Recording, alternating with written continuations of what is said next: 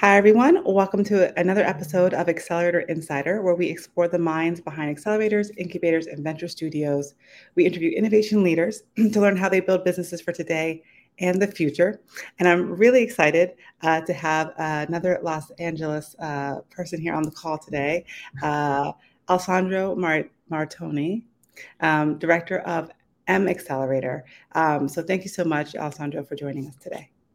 Thank you, Dominique, and thank you, thanks everybody for listening and con- joining uh, this morning. Yes, for sure. And so, um, and so, first, just want to start with like something very simple. Um, the M. So it's M Accelerator. What does the M stand for?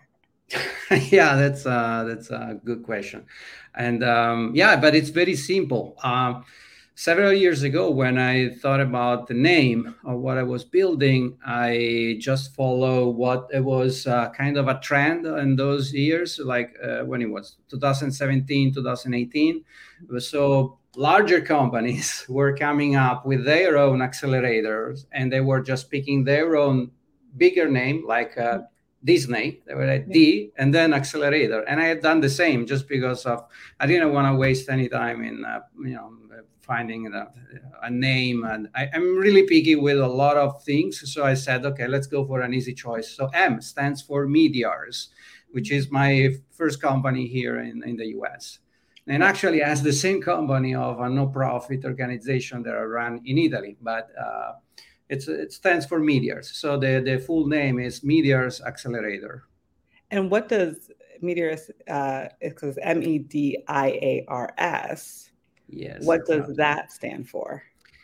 So um, mediars. Um, uh, when I built when I built this no profit in Italy, it was uh, um, interact. It's a research. It's an experimental center for interactive media, uh, performance, and uh, um, and the arts and uh, it's strongly connected to culture and technology and the and the local ecosystem. Um, we decide to do a project, for example. So uh, then after many many years, I almost forgot the all the full extended name, and I just call it Mediars, which is this uh, mix between media and ars uh, from Latin. Do you think that that does that show up in the current accelerator today? Is that like a red thread, or really just more of a just a connection at the time.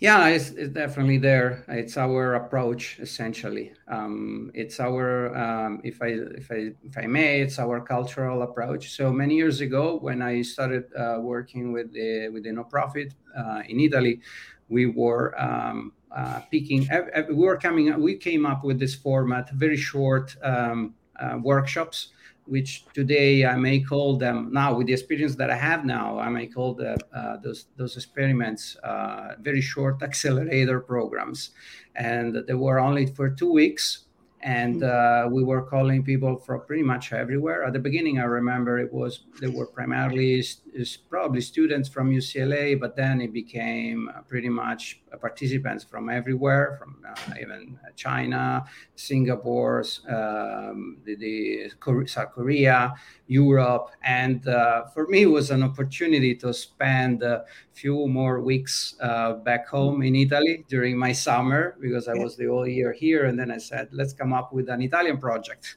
And, uh, and in those two weeks, we were going in small, mid-sized towns in Italy, discovering and learning about the local culture and the local economy.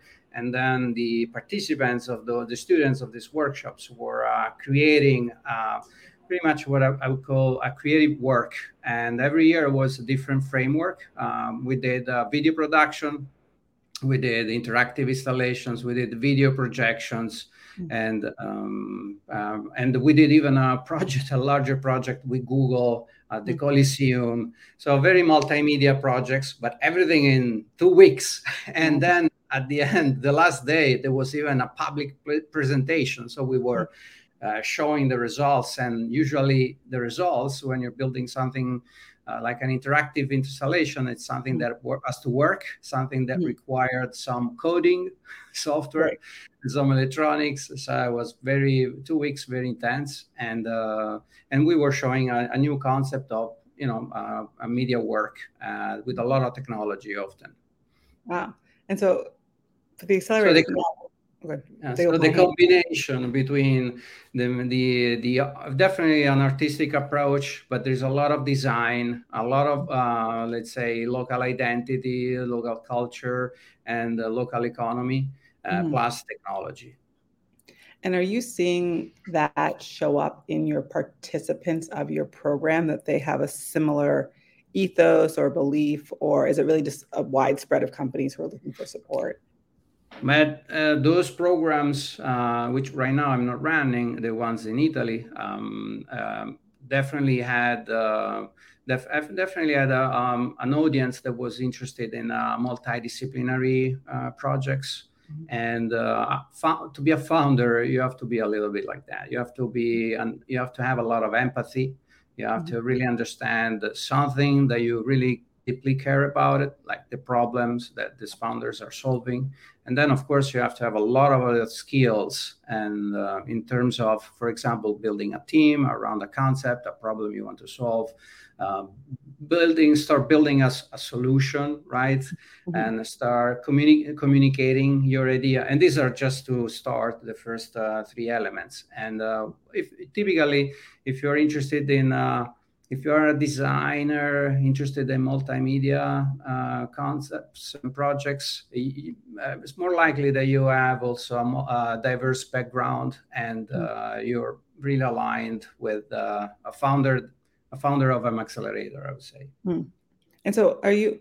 So, if you look about your career, because you've done a lot of different things actually, and um, and so, um, and it's it's interesting because you did this. You you know your career is an intersection of design and technology, and that probably has always always existed in in in tech, though we haven't really we honored it so much in the tech industry. Whereas now with AI, you're seeing these big installations at the, at the MoMA that are like art and tech, and you is very clear, and you know that. So, can you just talk to me a little bit about you know back then? Uh, how did you go from one to the other? I saw that you were a computer science undergrad, and and then grad and then you went to design. So did you always know you were trying to intersect the two or like how did that come about? Um, I, I, grew up in a very naive and um, I don't know, uncontrolled is the word that comes out way.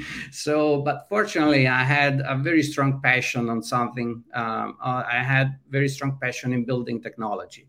And my first computer, I was I don't know, uh, for uh, fourth grade, I built it out of paper just because I was so much in love with the Mac that I've seen, the one of the first Mac Macintosh that I've seen in one of the offices um, uh, in the building where I used to live in Rome. And um, I, am from a small town called Rieti, but I also spent a few years in Rome. Hmm. And um, so I had this strong passion, and um, and I started I started learning uh, how to code uh, out of an instruction book with the Commodore 64. So I I believe I have a, a strong background, technical background because of that. And by the time I went to you know high school, I knew what I wanted to study. Uh, university is the same but I always, uh, with a very naive approach, had uh, some, you know, ideas about building something with this, a lot of design, building something that I was, for example, many in the early, in the late 80s, early 90s, I mean, nobody was talking about uh, building a user-friendly UI uh, user interface, right? Uh, so I, I, had that those concepts, and uh, also, you know, in Italy, is growing up in a small town, you really don't have a lot of opportunities to read about uh, the names that are, you know, later came started to become way more popular internationally. Um, and so, yeah, it was it wasn't easy, but um, um, you know, if I was guided by this very pure passion, passion about uh, building technology. And uh, so my background is pretty technical, um, but uh, somehow when I ended up, uh, by the time I moved here, I already had a lot of projects. I was already um, I was running a software house that then became a web agency in my hometown. And at that time, in the mid 90s, wasn't really difficult to find clients in uh, mid-sized towns in Italy, right? Actually, I was working for the government. I was working for uh, insurance companies and um, and other many many companies over there.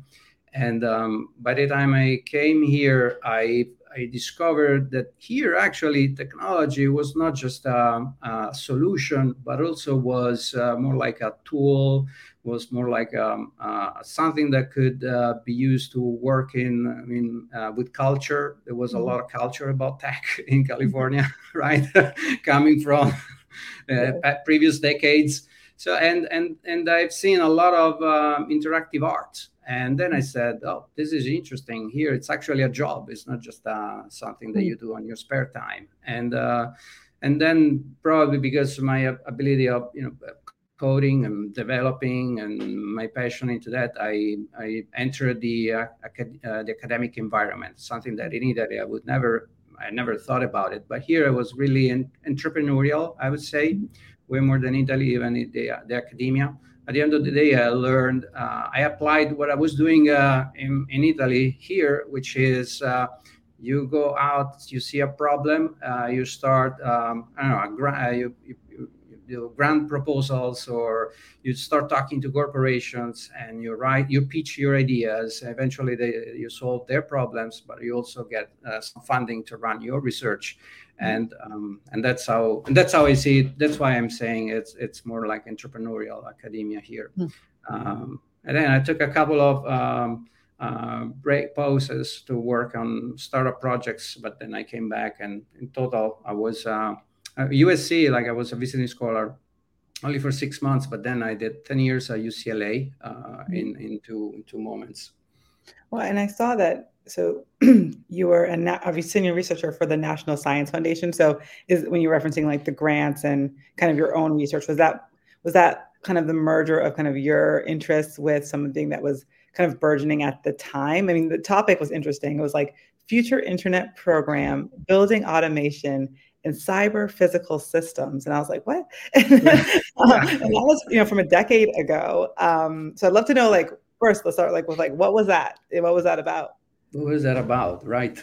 Uh, so that was probably one of the largest projects i was involved in my years at ucla um, and it was uh, it was our director jeff burke uh, remap inside the school of theater film and television. That's where i spent the 10 years uh, which is a joint research center with the school of engineering um, again ucla uh, and the the project there it's actually we got awarded uh, to be one of the four NSF projects uh, to build the future, uh, I would say, internet protocol of mm. the future. Just because the internet protocol nowadays, I'm not going to go into the details, but it's not really optimized for the use that we are doing.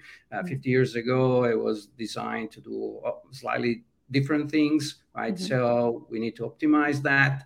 And uh, and uh, our la- very large team. I mean, at the end, it was a group of including 10 campuses and we also build uh, test tests test beds tests yeah. with the european partners so it was a very large project and it was about uh, designing and uh, building and deploying uh, a possible alternative to what today is called tcp/ip for mm-hmm. Uh, which is the internet protocol so and in our in my specific work i was uh, working on it, it 10 years ago, right? so, but in my specific work, I was uh, running a couple of uh, cases, use cases, and um, uh, light, interactive lighting, uh, uh, video streaming, and uh, especially in my field was building management system. And mm-hmm. actually, now that I'm mentioning that, I remember that this is my second experience at UCLA, and I came back bringing with me the results of a project of a startup project that I've done probably between 2008, 2009 and 2011. And then just after that, I came back at UCLA. I, we mm-hmm. built um, a, uh, it was called a Canary um, indicators. Mm-hmm. So these Canary indicators were like communicating uh, energy consumptions uh, in uh, buildings mm-hmm. through mm-hmm. colors and lights. Hmm. So interactive things to be exhibiting into the main hall of the buildings to hmm. spread mm-hmm. awareness through visualizations to the visitors of the building or the occupants of the building. Think about a commercial building or uh, building with a lot a lot of offices, right? And uh, I have to say that at that time, even though it sounds awkward, it was too early. it was too early to start talking about clean tech, energy consumptions, and all of that. we struggled a lot to, to find the right audience. Then we actually uh, we took a shortcut and we sold. Uh, we got commissioned a prototype, and then we sold the the project and then I mm-hmm. brought that experience uh, back in the research, which sounds sounds awkward because usually you do the opposite, but this mm-hmm. time that's how it worked out, and that's why I ended up working on uh, building management systems uh, uh again in in the research environment. Well, do you see a lot of the, I mean, the lineage of your work from there, kind of showing up in the world today in terms of some of the ideas? So for?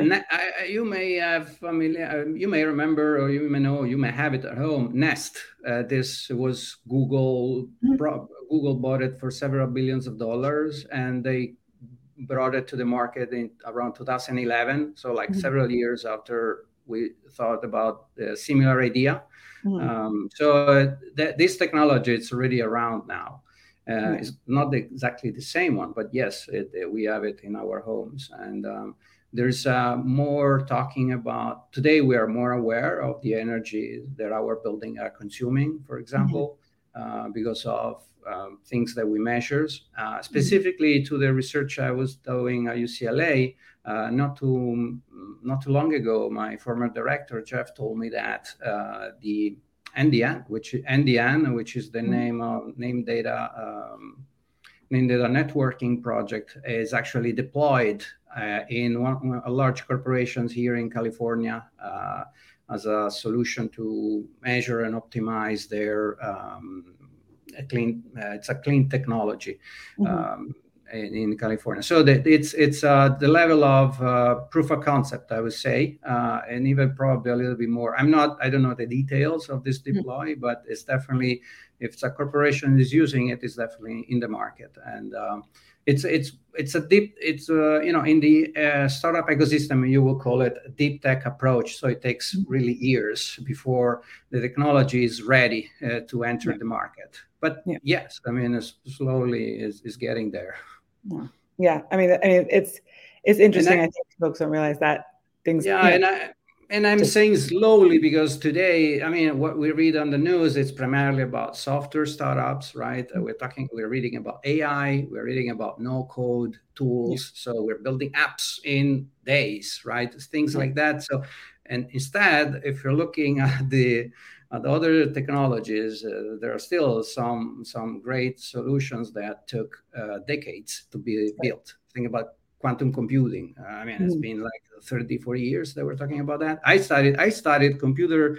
I did um, a first uh, software with uh, ne- AI, artificial intelligence. At that time, I was calling it neural, neural, neural networks. Yeah. Back in uh, uh, when it was 19 1999 uh, forecasting the stock market with yeah. a specific kind of neural network. So as being like also 50 years, almost 50 years of uh, AI now, but only now, only now is coming to fruition in the magnitude that we all are becoming aware of. Yeah, no, I think I mean you're spot on. I think it's folks don't realize like the gestation period of of of building kind of the the rails of the future is kind of how I think mm-hmm. about it. You know, really what those components are, and so um, I think a lot of folks are you know building on the layer one and two, right, on top of those core technologies, and then when you get to that consumer layer, you see this huge kind of you know.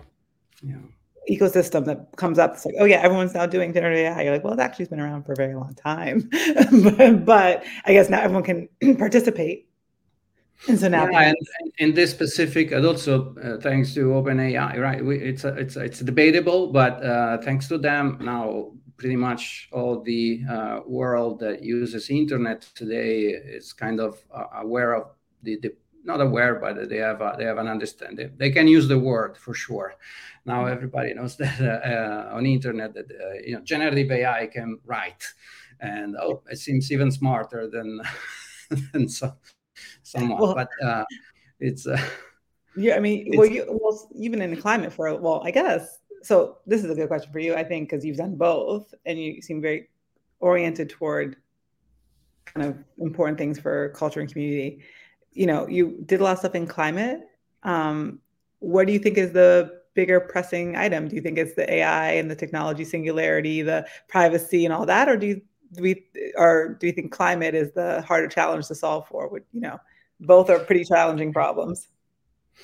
Yeah, and, and it's interesting the way we are articulating these questions, right? Because AI per se is not really a problem. It's uh, the way we're right, the way we are using it. Then uh, I, I, believe that uh, governance is going to be the next, you know, thing that we have to address with AI uh, by say by itself. Then, of course, if we're talking about climate tech and uh, clean tech, uh, over there the words uh, well well defined uh, specific problem, right?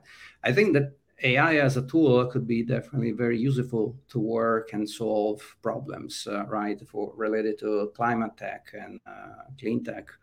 Um, it's it's um, scientists are saying that it's kind of late already, but uh, I think that we there's no other options. I mean, we have to really focus and uh, and uh, look at this look at these problems. Um, in uh, growing up, I mean, uh, school, and uh, I don't know, maybe because I'm getting old, but I, I go back and I think when I was when I went to my elementary middle school, but we always we always had these projects about saving the planet, about pollution, about, um, and we were not, of course, calling it clean tech, but it's um, it's interesting from my point of view now because I'm running the accelerator and I'm in touch with a lot of governments uh, the, internationally, and of course I talk to a lot of founders. That finally, even um, at the government levels, they are deciding to allocate uh, budgets and uh, to promote initiatives actually M Accelerator. Uh, I didn't I didn't want to steer the conversation there, but M Accelerator just got awarded uh, to run the clean tech innovation desk for the Italian government here in the West Coast. So it, it's so strong, right? So that uh, also government are becoming aware and are putting resources down um, to, let's say, facilitate and uh, uh, orchestrate some, um, let's say, general directions for startups and create guidelines and structural approaches so that uh, even startups that needs they need a lot of help, uh, they have guidelines to uh, to succeed in their scopes. Yeah.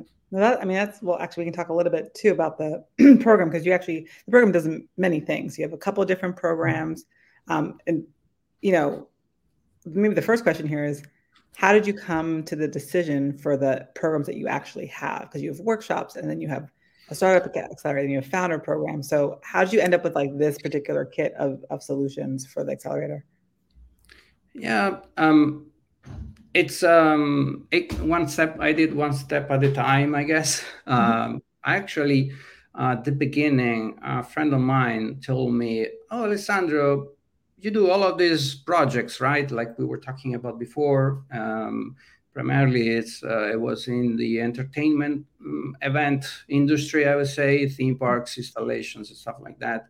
And uh, these are all some in some in some industry these are called special projects. And mm-hmm. I, I, liked the work uh, because I could say, "What are you doing? I'm doing a special project, right?" but it's just because. it's just because a one-off yeah. What is that?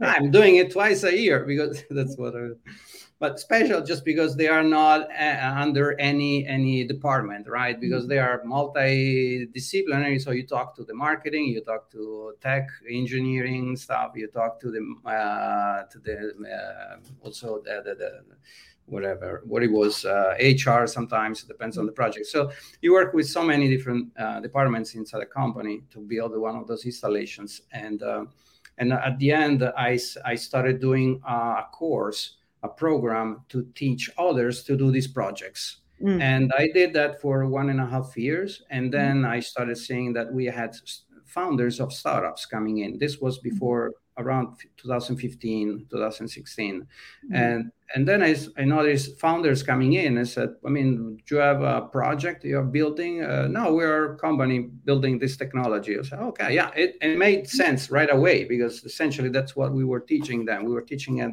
how to communicate their mm-hmm. pro- problems how to communicate how to put together a pitch to mm-hmm. get the funding for the project and even sometimes even uh, tech advising and then once basically in, in in one year time it became an accelerator. It wasn't mm-hmm. anymore a program. So mm-hmm. and uh, essentially in every step we made at the accelerator uh, came because uh, the let's say uh, the audience we were talking to was requiring some additional elements. So that's how that's how we built uh, so many programs i would say now we have um, now we have a for example uh, we call it founders cohorts mm-hmm. it's a program for companies and founders at the pre-product market fit which it's mm-hmm. a very large broad you know bucket but essentially as soon as you have a a decent idea of what is mm-hmm. that you want to do and uh, you are putting together your pitch deck so you're trying to communicate your concept you're trying to understand who's your customer you're trying to build also an mvp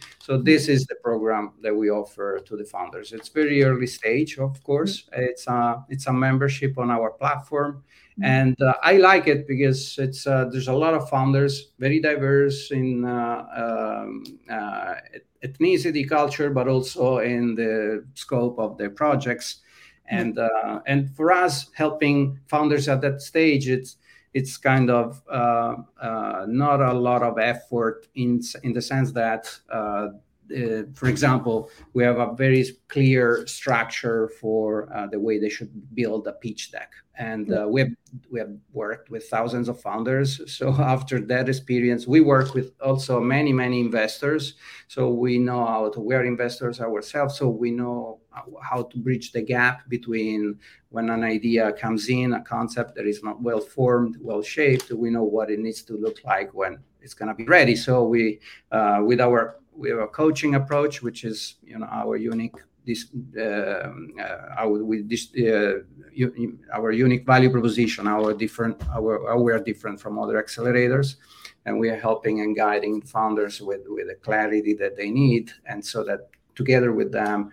Uh, um, we find that uh, we help them uh, essentially shape um, a more clear business concept more clear business strategy, marketing strategy, and also the execution part of it.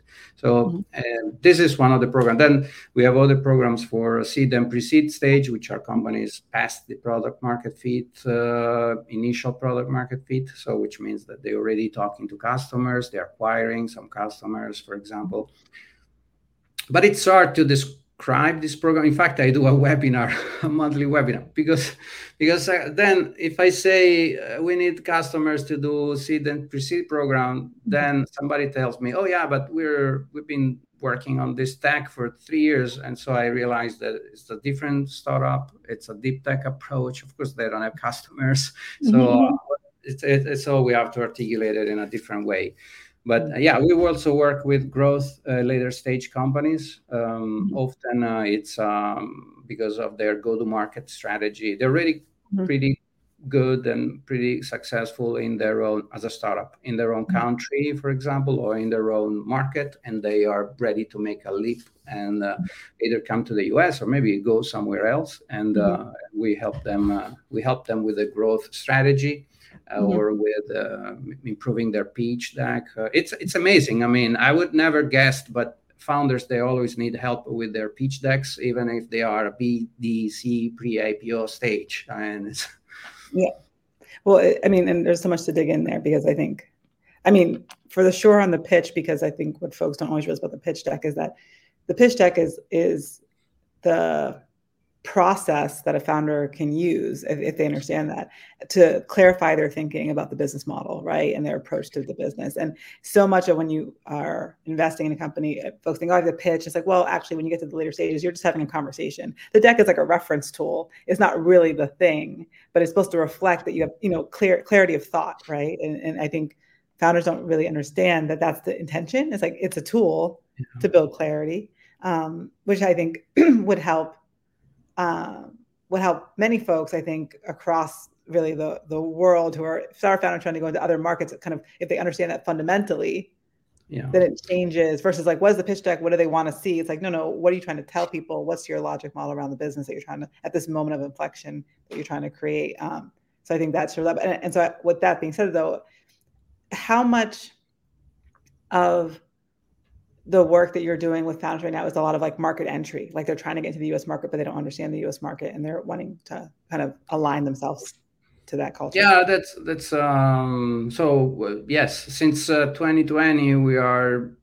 we're definitely online because uh, in a way we were forced uh, but uh, we also were pl- i was also planning to go online and work more internationally mm-hmm. and and uh, so since 2020 2021 we had definitely have more companies of that um, of the kind so companies mm-hmm. that are interested in uh, uh, opening or extending expanding their presence in the us and um, and it the cultural aspect is definitely uh, fundamental. Um, and it's, it's not uh, the, the, everything you said before it's it's it's actually a great feat uh, for this one because um, the, in many countries may have different ways of presenting information or they are accustomed to certain uh, styles or formalities Mm. And uh, instead,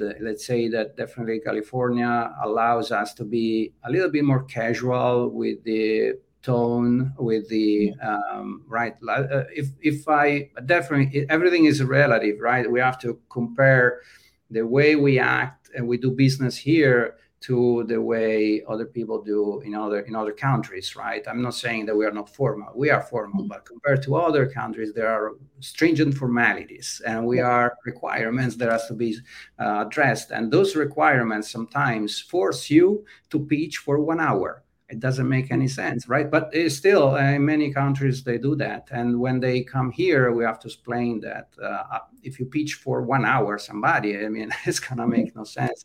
So there is there is there is a way of uh, delivering information that has fortunately it, uh, we have references right so mm-hmm. storytelling has been working for a long 10 20000 years right mm-hmm. so we can uh, pick uh, some um, elements from this field and put it into uh, the way we are communicating and, and uh, information essentially so here now this this year but also last year, uh, a demo day, a pitch day, you have uh, companies pitching for three minutes. And we know that there is also the elevator pitch, right? It's uh, less one minute or less. But I would say that three minutes is becoming really, uh, really typical. And then we have the five minutes format.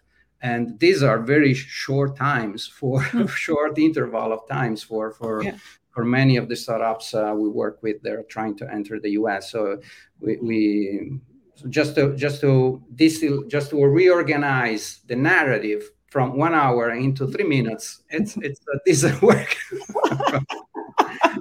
so I mean that's a, that's a serious activity. I mean that's a serious activity. yeah, that's incredibly yeah. challenging. I mean, it, it, I mean, and I think for folks like you and, and other folks who do this kind of work, I mean, so I always, you know, when they say entrepreneurship or business, you know, it's art and science, right? And I think um, we sometimes get caught up in the science, which is important because there's a lot of tools that you can kind of use to say, here's the structure for how to do things. But when you understand the art, right, the art of storytelling, then it becomes much simpler to go, oh, right, if this is the art of, if this is the goal of storytelling, then this is what I want to get across. And then I can then take that and drill it down. But if I think I'm going to shove this into a structure is a much harder process, right? You have to kind of do it from the other side in a sense.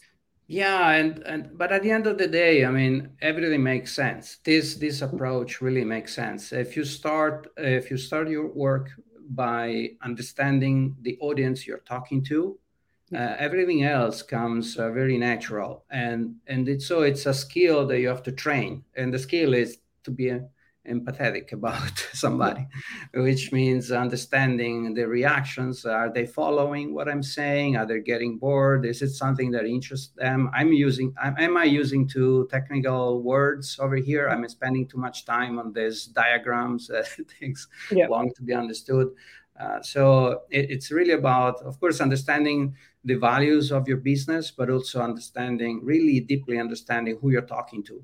And if, if you are able to be both uh, to develop both kind of empathies uh, and and then that's how you you're successfully communicating your ideas. There are so many ideas. I mean so many interesting concepts interesting solutions but uh, communicating it uh, it is it's it's a very difficult uh, task and sometimes i would say that language uh, you, you study this, I guess, language is not the way we are talking, it's also many other things. So it, it's really about that design process of iter- um, the iteration process, I mean, where you go through and you try to refine your concept, your ideas, and, uh, and, and then also the way you're talking about it. Uh, it, it's all interlocked. It's a, it's all part of the same mechanism, and that's what I, gets me really excited. Uh, it's not just the business aspect of it. It's actually it's um, uh, it's studying humans.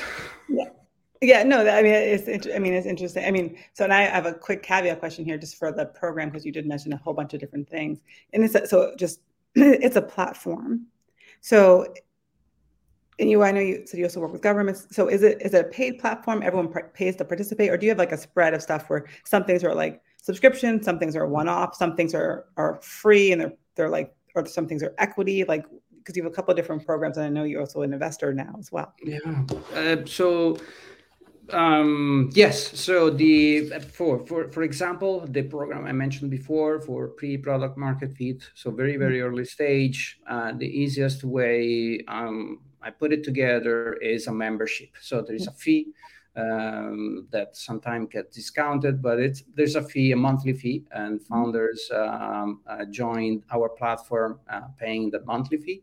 Mm-hmm. But uh, I wouldn't uh, I wouldn't offer it in this way unless I was really sure that the value we're offering is much more than the fee we're asking. So when they join the platform, it means that they have access to all of our material material that is recorded so it's mm-hmm. more than I don't I didn't count it anymore, but it's definitely more than 100 hours of sessions recorded mm-hmm. with mentors, investors, and more.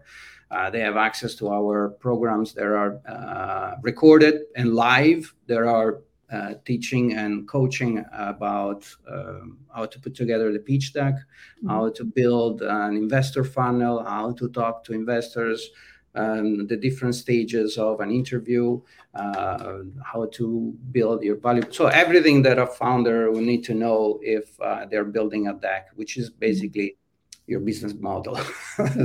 and uh, so that that's uh, that's something that's uh, and then we have even uh, one million dollar perks out of our partners, um, mm-hmm. CRMs and you know cloud computing and all of that for the founders. Um, and then we do have uh, other accelerator programs that are more like um, intense. So, for mm-hmm. example, our Seed the Pre-Seed is 60 hours of coaching in eight weeks, which mm-hmm. means it's about, I don't remember, six, uh, six, eight hours a week of coaching. Which is right. a lot of hours, right? So we can only work with the certain founders that are mm-hmm. that have the time, that understand what is that we want to work on with them, mm-hmm. and uh, and often uh, they have to they have to understand that um, this is uh, this is a process this is a de- development process if they are if they don't see them let's say they visualized what is the next stage for their mm-hmm. startup it's also about what is their next stage almost mm-hmm. personally right so if they don't see this one as a sort of a learning experience it's it's hard to work uh, with them mm-hmm. right so if somebody comes and already know everything we, yeah. they don't need us right but it's not about knowledge, right? Uh, that's why the coaching. Um, mm-hmm. and then that one, that these programs, uh, seed and pre-seed uh, and growth stage, uh, could be uh, could be out of a fee, very simple fee, or it could be mm-hmm. equity. So we, we are open to negotiate that with the founders. And then we do a lots of uh, to be sustainable. We do a lots of programs with governments, Mm-hmm. Equity fund. So essentially, for the equity for the investors, we do mm-hmm. um, an accelerator program that it's it's de-risking the investment, which is essentially helping the startups in improving their uh, their value proposition, uh, making sure that everything is like it's a sort of a due diligence, mm-hmm. but for like an accelerator program, and helps the investors to decide who to invest in. Mm-hmm. And is, these are paid by the VCs, right? These programs are paid by the VCs. And then we have the programs paid by the governments or other public offices that are uh, I mean, government offices that they are uh, typical accelerator programs, uh, but our programs, right? Our approach. Yeah. So it's typically between uh, six weeks and 12 weeks, depends on the requirements. And uh, we essentially do pretty much the same things. The, then we have to customize it based on is it a go to market? Is it a soft, la- soft landing in the US? Is it a go to market? Is it a pre seed? We have a lots of seed and pre seed uh, with the government. And mm-hmm. actually, we have also a lot of um, let's say companies that are doing scale up, which their first step is to work on their decks, which gives mm-hmm. us, you were mentioning that before, gives us the opportunity to work in their business models essentially, just by you know starting with the SQs of how did you communicate, how did you talk about your business, and then we get into the, business then you're like, what's your problem?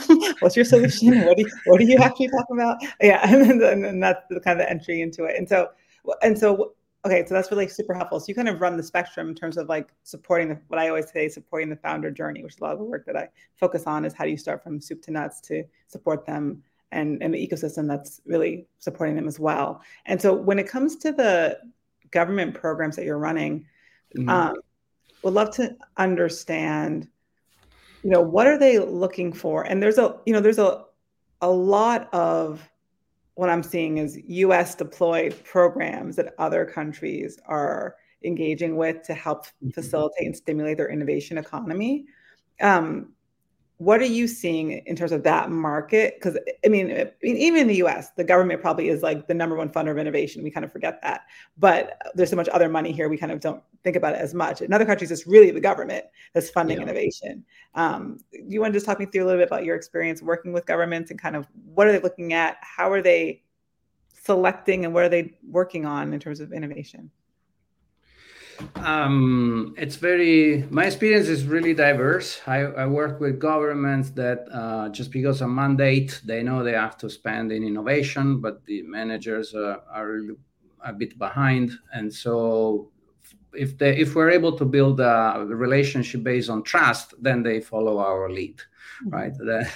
and the other governments they have more experience and they um, they're really investing billions of dollars uh, in innovation. They understood that startups are going to be a great resor- resource for their economy uh, to diversify their economy.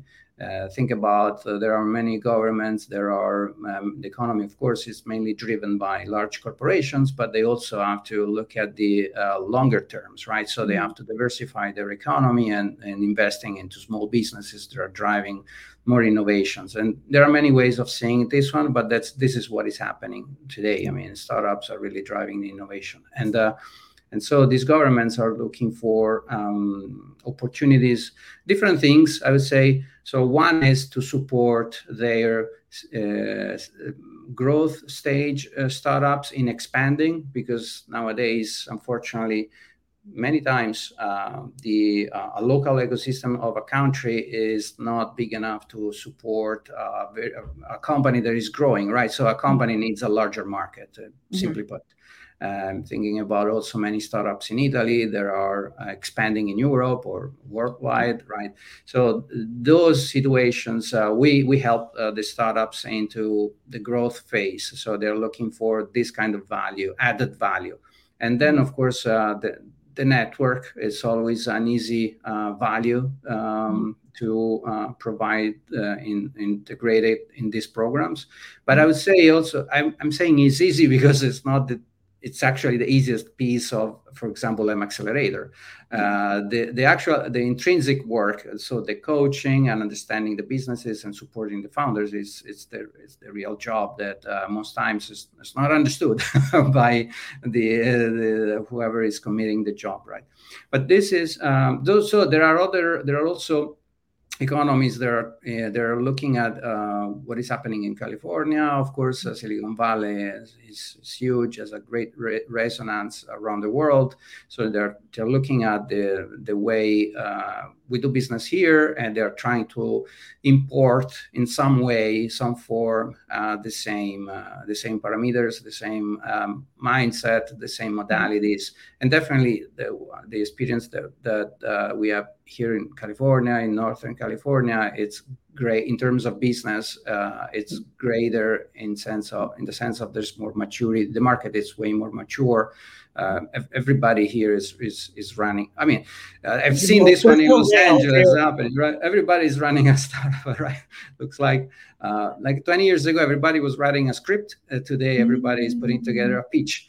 So mm-hmm. and and so, you know the go- governments are looking at this, and they also wanna wanna wanna have their startup ecosystem improving um, mm-hmm. by assimilating or by uh, absorbing some of the experience that uh, this this country has essentially. Are are you seeing in other countries a lot of kind of foundational? I'm going to use this term in, in the inappropriate structure here, but in like a first principle way, in terms of like this is core and foundational to what the country might need. I, I think a lot about the U.S. when we have consumer tech. We have a lot of widgets and consumption stuff that is uh, uh, highly profitable, but not that maybe uniquely intrinsically valuable. And then we have things that are happening in health tech or biotech or fintech or um, climate tech, and and some of them have real material um, impacts um, positively in the world, and some are just also really cool. We have the Ubers, right? And so when a government's thinking about how do I bolster this ecosystem, what are they really talking about? Are they just like, we just want more activity so that we become an innovation hub, which draws more interest and young people to the city and just like builds better economy? Or are we thinking we actually have some real problems we want to solve? Like, what is the conversation really about? When um, it's it's it's a little bit about everything you mentioned. There are some governments that they are aware of um, the, the, the um, let's say the ecosystem is not growing or um, certain uh, the age the average age is declining so they have policies where and they are deploying initiatives where they are importing startups from the US or from other places, right? So it's vice versa. It's a different. It's a different uh, journey, and um, and other other most.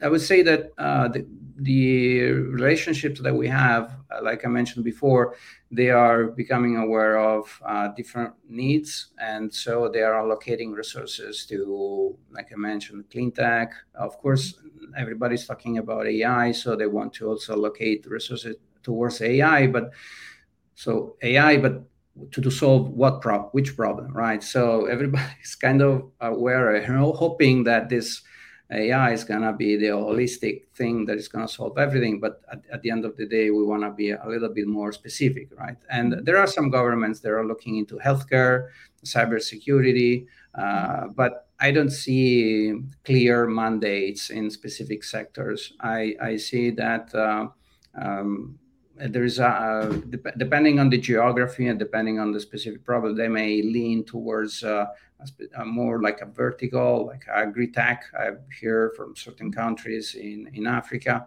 uh, or uh, yeah, like healthcare in other countries. So the, the, there, there's a little bit of everything. I think that running a, I mean, uh, investing a, in innovation in a government, uh, it, it's really um, a huge um, job, and uh, there are so many verticals and sectors that needs to be supported. Right, and and so you more recently, and maybe I'm speaking here because maybe you were an angel investor as well, but I know you guys added an investment fund um, to M yeah. Accelerator. And so, how has that come about? And what do you guys invest in? So, it, it's uh, you said recent, and um, I and I needed to think about it because to me it sounds like old history, but it was only 2021, if I'm not wrong. Uh, so in 2021, uh, with Noble Dracon, we decided to open a uh, fund associated to M Accelerator. It was it was my first fund, so uh, it was a lot of work, a lot of learning and we raised a small capital, a small amount of money, and we invested into two of our uh, best teams in the accelerator, and mm-hmm. uh, and that was it in 2022 it was already done. The investment was deployed, and now we're working with these companies. Um, we're work now. I'm working on another uh, two initiatives. Uh, it's it's very early, so it's not worth to talk about it. But uh, uh, it is, to be my second experience. So I hope that with this experience gained, now uh, I I would do a, a better job or definitely a larger, um, um, let's say, fund to to distribute what, among the companies. Yeah. What has um, kind of has anything surprised you yeah. as you put the investor hat on versus the founder hat like and how you assess or think about companies or like what has changed for you now that you're an investor um, so the fir- first time i started dealing with investors i actually realized that they were people this is something that the founders uh, sometimes forget about it when they are starting uh, this journey they, yeah. they forget okay but these are people you're going to deal with other people right slightly different than uh, the typical founders but they're still people and um, um, I uh, it's it's uh, again I wasn't uh, I was not extremely uh, surprised. I I also like to explain things very clearly. I mean, uh, if somebody is an investor full time or is, is investing seriously in uh, innovation in startups it's a way to have returns. It's a it's a business it's a job right? So in many cultures just because i'm exposed to uh, many internationals uh, still they're still struggling with understanding what investing means and often it's confused with uh, a little bit of donation which is not a favor it's actually a deal that is going to be pro- profitable also for the investors. So mm-hmm. uh, many, many, founders don't have this clear and even if they are clear it even if they are able to express it with words sometimes in their act or in their pitching or the way they are pitching and the way they are asking for the investment you notice that there's something that is not really clear there and um, so it's uh, especially if you don't come from money or from vc the vc world if you come from being a founder building a company uh, dealing with investors has always a lot of stress. Um, well, yeah, once someone knows you're an investor, it's like they go into automatic pitch mode, and you're like, that's not even how that works. and, and, actually, very rarely, right? And yeah, it, yeah, At the end, we are, like I said, I didn't say they're humans uh, by case, uh, because at the end, among humans, we like to build relationships based yeah. on trust. So that's what we should look for right? As a founder or investors we like we like to invest in founders that we can trust essentially. Uh, mm-hmm. and uh, yeah that, that's the foundation. Right uh, what do you think so maybe as we close out these last one or two questions here kind of just putting on your designer hat um, you know what do you think folks just are missing in this moment regarding the interconnection between tech and design? You know, where are they kind of getting it wrong or they're missing the point? Um, I can answer this one. Let's see if this one is not clear, but I'm going to say it anyway. Typically, our best founders are designers. What I mean by saying that, I mean that by default, somehow, because their past work, uh, experience, not necessarily work, they embraced the approach, the, the iteration approach. So the, the mm-hmm. approach that things are going to be done by iterating on it. So they're building something. It's not doesn't have to be completely done. It's partially done. Let's see if it works. Let's see how how somebody reacts I'm not saying putting in the market, but just do like a pilot to invite some friends, use wherever you build and get some feedback, and then go back and improve it, right? And listen to the to the to the to your audience essentially. So th- this is something um, there is still unknown to the most, I would say. And uh, the, there's still founders tend to still be in their garage garage hid uh, away from the audience and that doesn't help uh, because you're you, you don't know who you're you're solving the problem for essentially yeah. so many, this many. problem this connection right these uh, founders audience problems it's uh, it's it's really important it, and it's and it's persistent so many years ago i was in a techstars company um, called Lean Startup Machine. This is kind of when Startup Weekend was a thing and Lean Startup Machine was a thing. And Eric Ries was on the board. He wrote the book Lean Startup, and I read it and I was working at a job and I was like, oh, I can use this to help. I was working Teach for America. I could help teachers learn how to teach faster using iteration. from that joined Lean Startup Machine, became a curriculum instructor. Actually, did a couple of um, Lean Startup Machines in Milan, um, oh. and um, and then became like a Lean Startup expert, was teaching and training on it. And today I still do. I work with a bunch of different accelerators, and I do MIT, I-Corps, and all the different things. And and you know, it's funny. I think like I started this about a decade ago. And so I'm like, okay, like it's a decade ago. Like no one cares about customer discovery anymore. and then I'm like, right, and I'm in all these rooms. I'm, I'm, I'm working with all these accelerators. I'm, you know, doing a couple of ones in, in, in Techstars and the ones in LA here, and um, a couple others. And it's still the conversation. Mm-hmm. The conversation is still like, who's your customer? And I think the challenge with it is is that they they really don't use a scientific method when talking to customers, right? They they just kind of say, I talked to 10 people or I talked to 100 people. And I'm like, but yeah. if you don't have the answer to the question you're trying to solve for, then you, it wasn't really a meaningful conversation. And walking people through kind of what I consider to be like contextual, like get your get your get the frame of what you're dealing with, like but even like problem validation, solution validation, design validation is a pilot. Um, there's really like a science to customer discovery um, that people just really miss right that that, that is not just like I, ha- I talked to 10 people so now i'm done check it off the list it's really how you build things today and be relevant to your customer in perpetuity. Yeah, it's it's um, it's um, it's it's a science in the sense that it's a, a path to discover the truth, uh, and uh, but what what is more difficult, I believe, is the process. It's really an engineeristic process. So it, there's a method, there's a process, and you have to be uh, very rigid and you know uh, with a certain righteousness on being really structured on the process. Because if you miss that, um, you, are losing data. Um, data doesn't make any sense. It's, it's extremely difficult to get to, for example, product market fit just by running tests, unless you have a very solid um, structured approach well i think that's what people kind of miss which i think is why the educational programs i think there's a lot of mm-hmm. like mixed conversation about like what should be free and paid but structure there's a there's really a value to structured learning which i think a lot of the paid programs um, for startups uh, include because you really do need to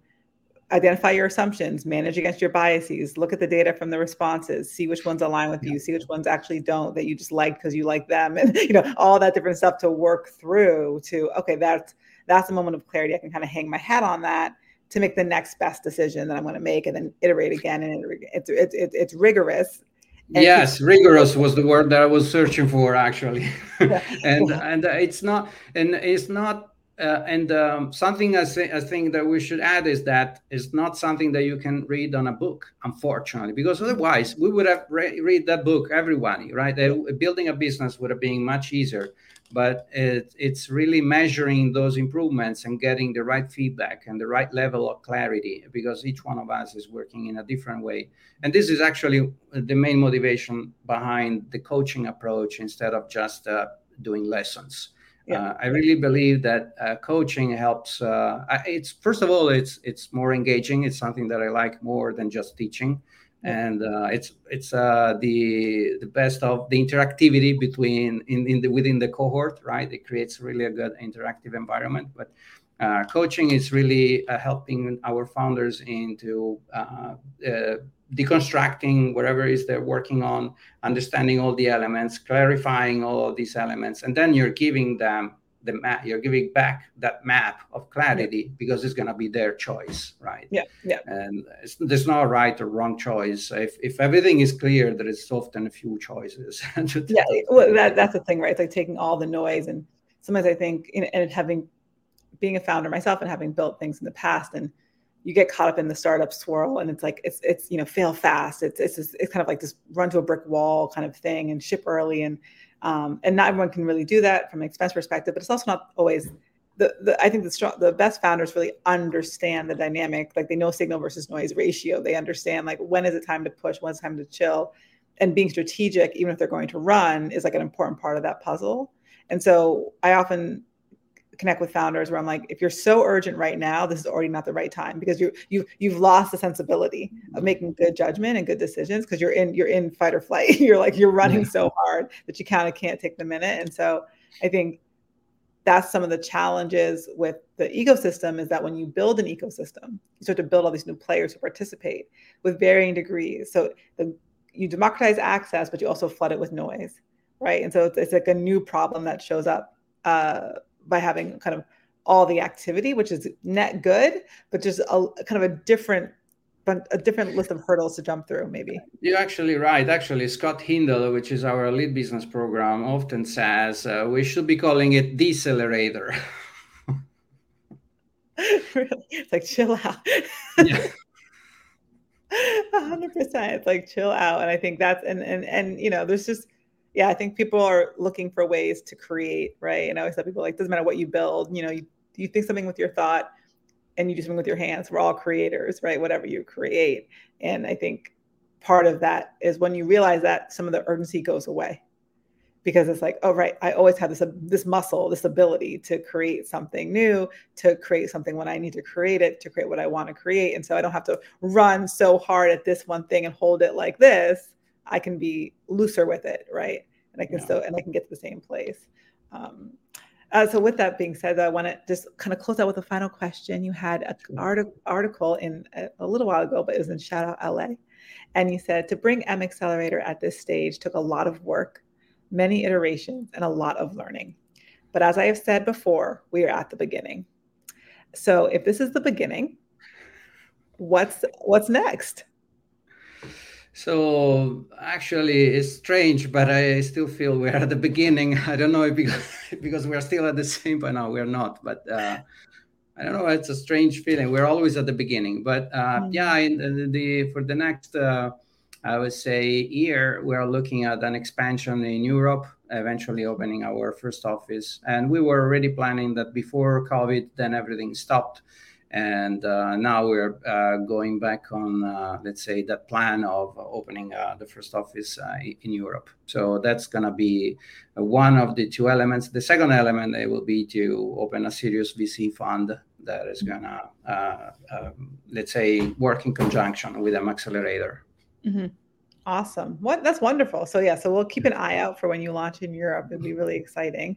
Um, and and if anyone watching this at any point on the podcast or on YouTube or whatnot, send any questions over. I'm happy to send them over to Alessandro as well. Um, thank you so much for your time today. Um, and any closing words before we jump off?